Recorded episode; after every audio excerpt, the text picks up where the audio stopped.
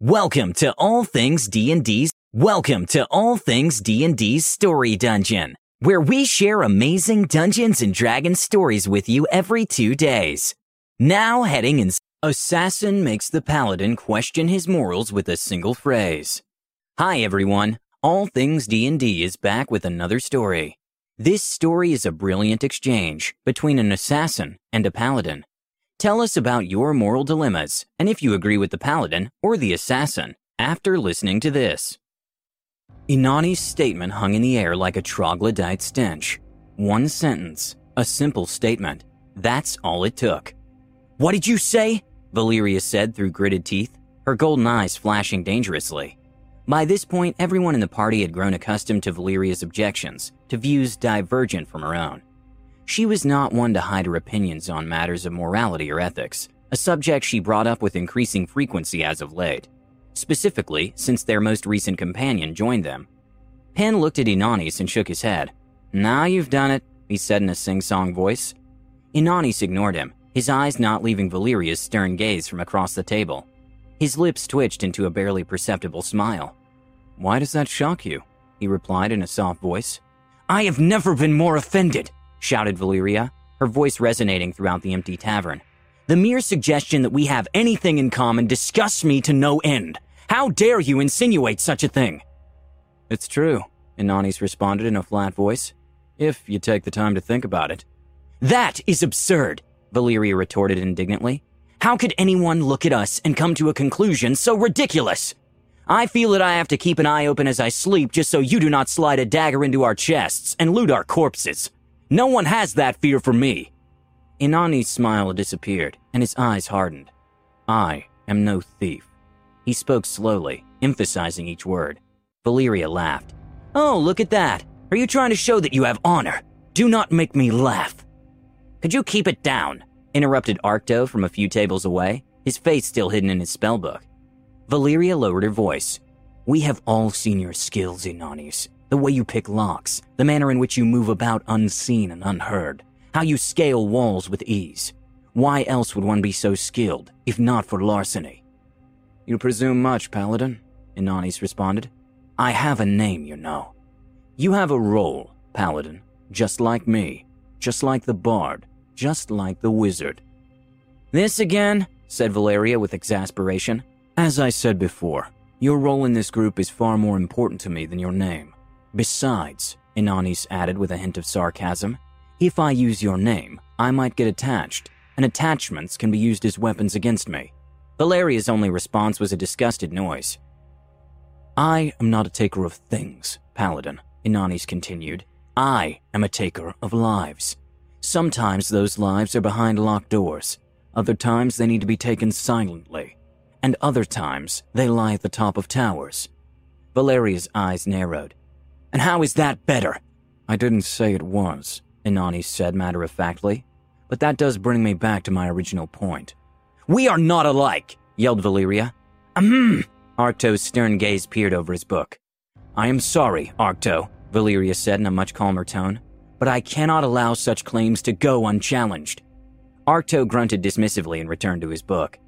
Valeria turned her attention back to Inanis. You cannot compare what I am to what you are. You are simply a trained killer. Inanis gestured to Valeria's longsword. And you're not? Pin suddenly stood up. I'm, uh, gonna get a drink. Anyone else want one? No? Okay then, bye. He hurried off to the bartender on the other side of the tavern hall. Valeria put her hand on the hilt of her sword, ignoring Penn's attempt to defuse the situation. I was not trained to be a murderer like you. This sword is a tool I use to bring justice to those that harm the innocent and seek to bring evil into this world. My cause is holy and my motives just. How can you claim any similarities to that? Inani strummed his fingers on the tabletop. So you're saying that you would not hesitate to, for instance, smite a foe that consorts with fiends, regardless of why? Absolutely not, Valeria said with a hint of pride. Such an evil person would no doubt use that power to nefarious ends, no matter his intentions. Many lives and souls would be spared from the machinations of such beings if my blade put an end to it. So that person deserves to die in order to preserve those that might be adversely impacted. I would say so, yes. So long as the threat is neutralized, what does it matter how it came to be? Be it battle with swinging steel and spells flying, or a silent blade in the ribcage while he sleeps. Dead is dead. I was trained to fight with honor. There is no honor in what you do. I was trained to get results. There are results in what I do. Valeria grinded her teeth. Simply saying we have objectives and missions to carry out does not mean we are the same. That's about as profound as saying dragons and butterflies are the same because they both fly. You are saying nothing. Is that not right, Pin? She called across the room to him.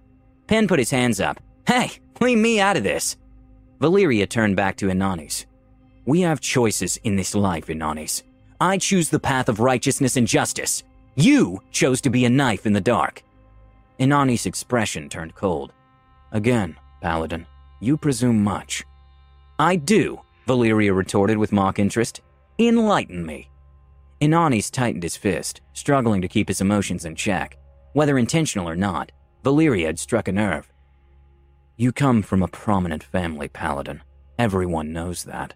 You have celestial blood in your veins that your family has used for generations to solidify your place as philanthropists and do gooders.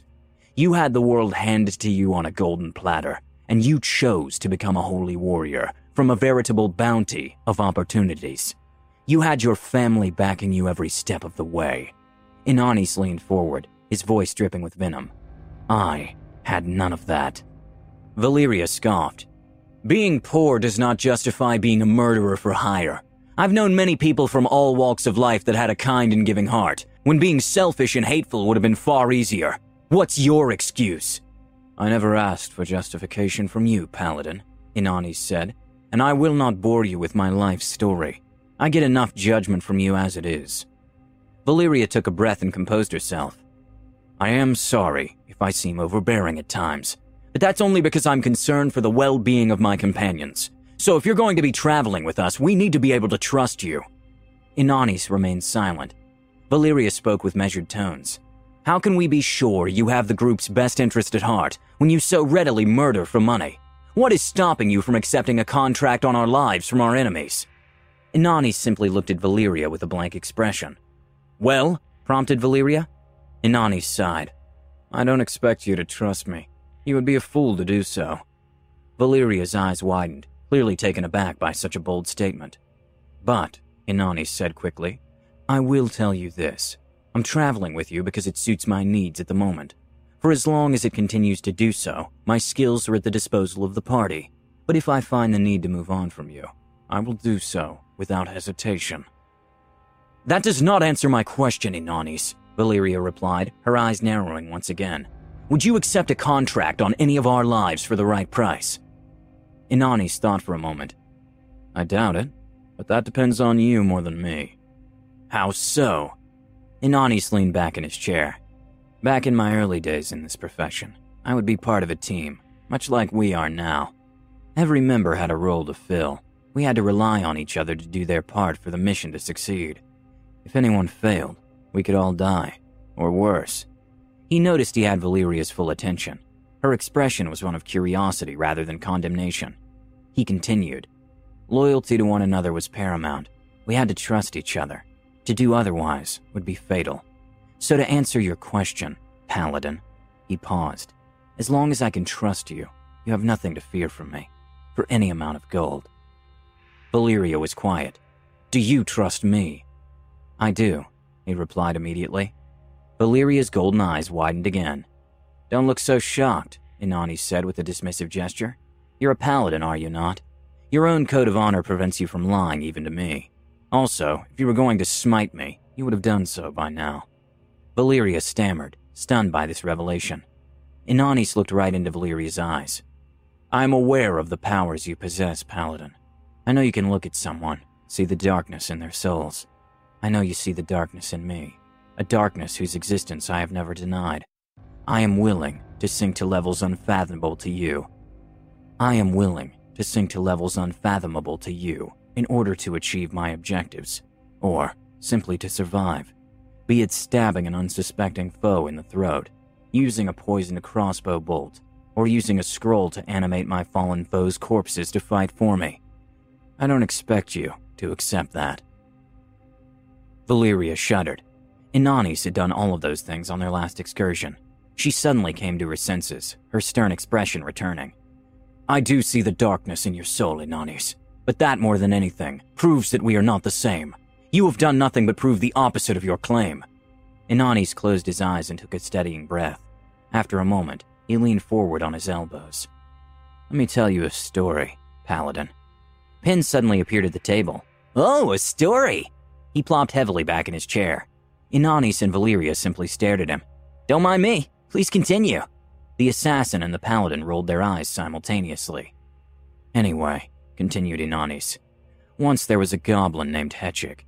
He lived in a lair with the rest of his tribe, in an abandoned mine. Hetchik was not like the other goblins. He was smart, comparatively, and he had new and innovative ideas that the other goblins dismissed as pointless or impossible. He deduced that the reasons their tribe and others like it were constantly preyed upon by the bigger, more powerful races was that they were too self centered. He wanted to convince the tribe that the best means for survival would be to advance their culture and become allied with their foes gnomes, humans, elves, other goblinoids, pretty much every race nearby. Inani stopped for a moment. He noticed that he had Pin and Valeria's rapt attention. He glanced over at Arcto.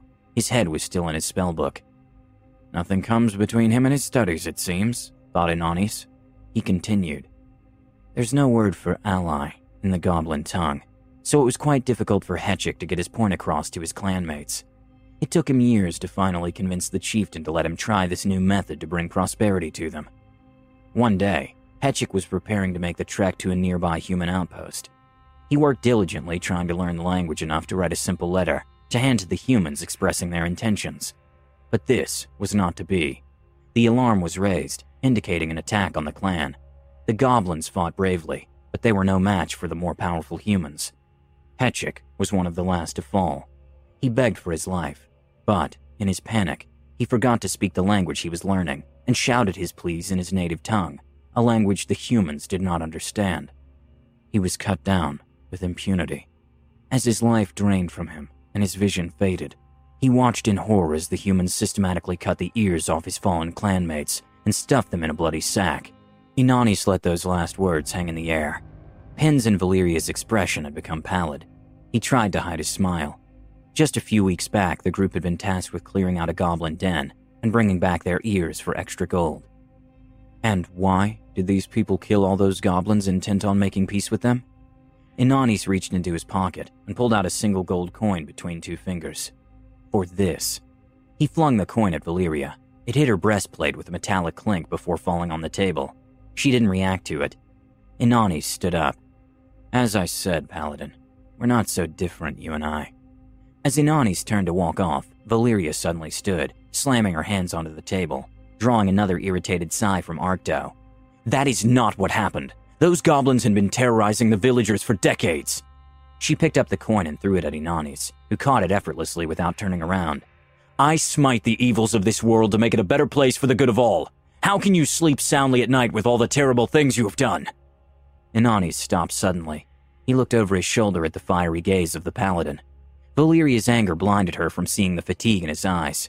His thoughts drifted to the crudely written letter folded in his pocket, full of misspellings and grammatical errors, a letter he hid from the rest of the group while they had been collecting goblin ears in a dank abandoned mine. Once again, you presume much. He turned back around, heading to his room. Good night, Valeria. Thanks for listening to All Things D&D's Story Dungeon. We'd love to have you subscribe and review us on iTunes and Spotify. Until next time.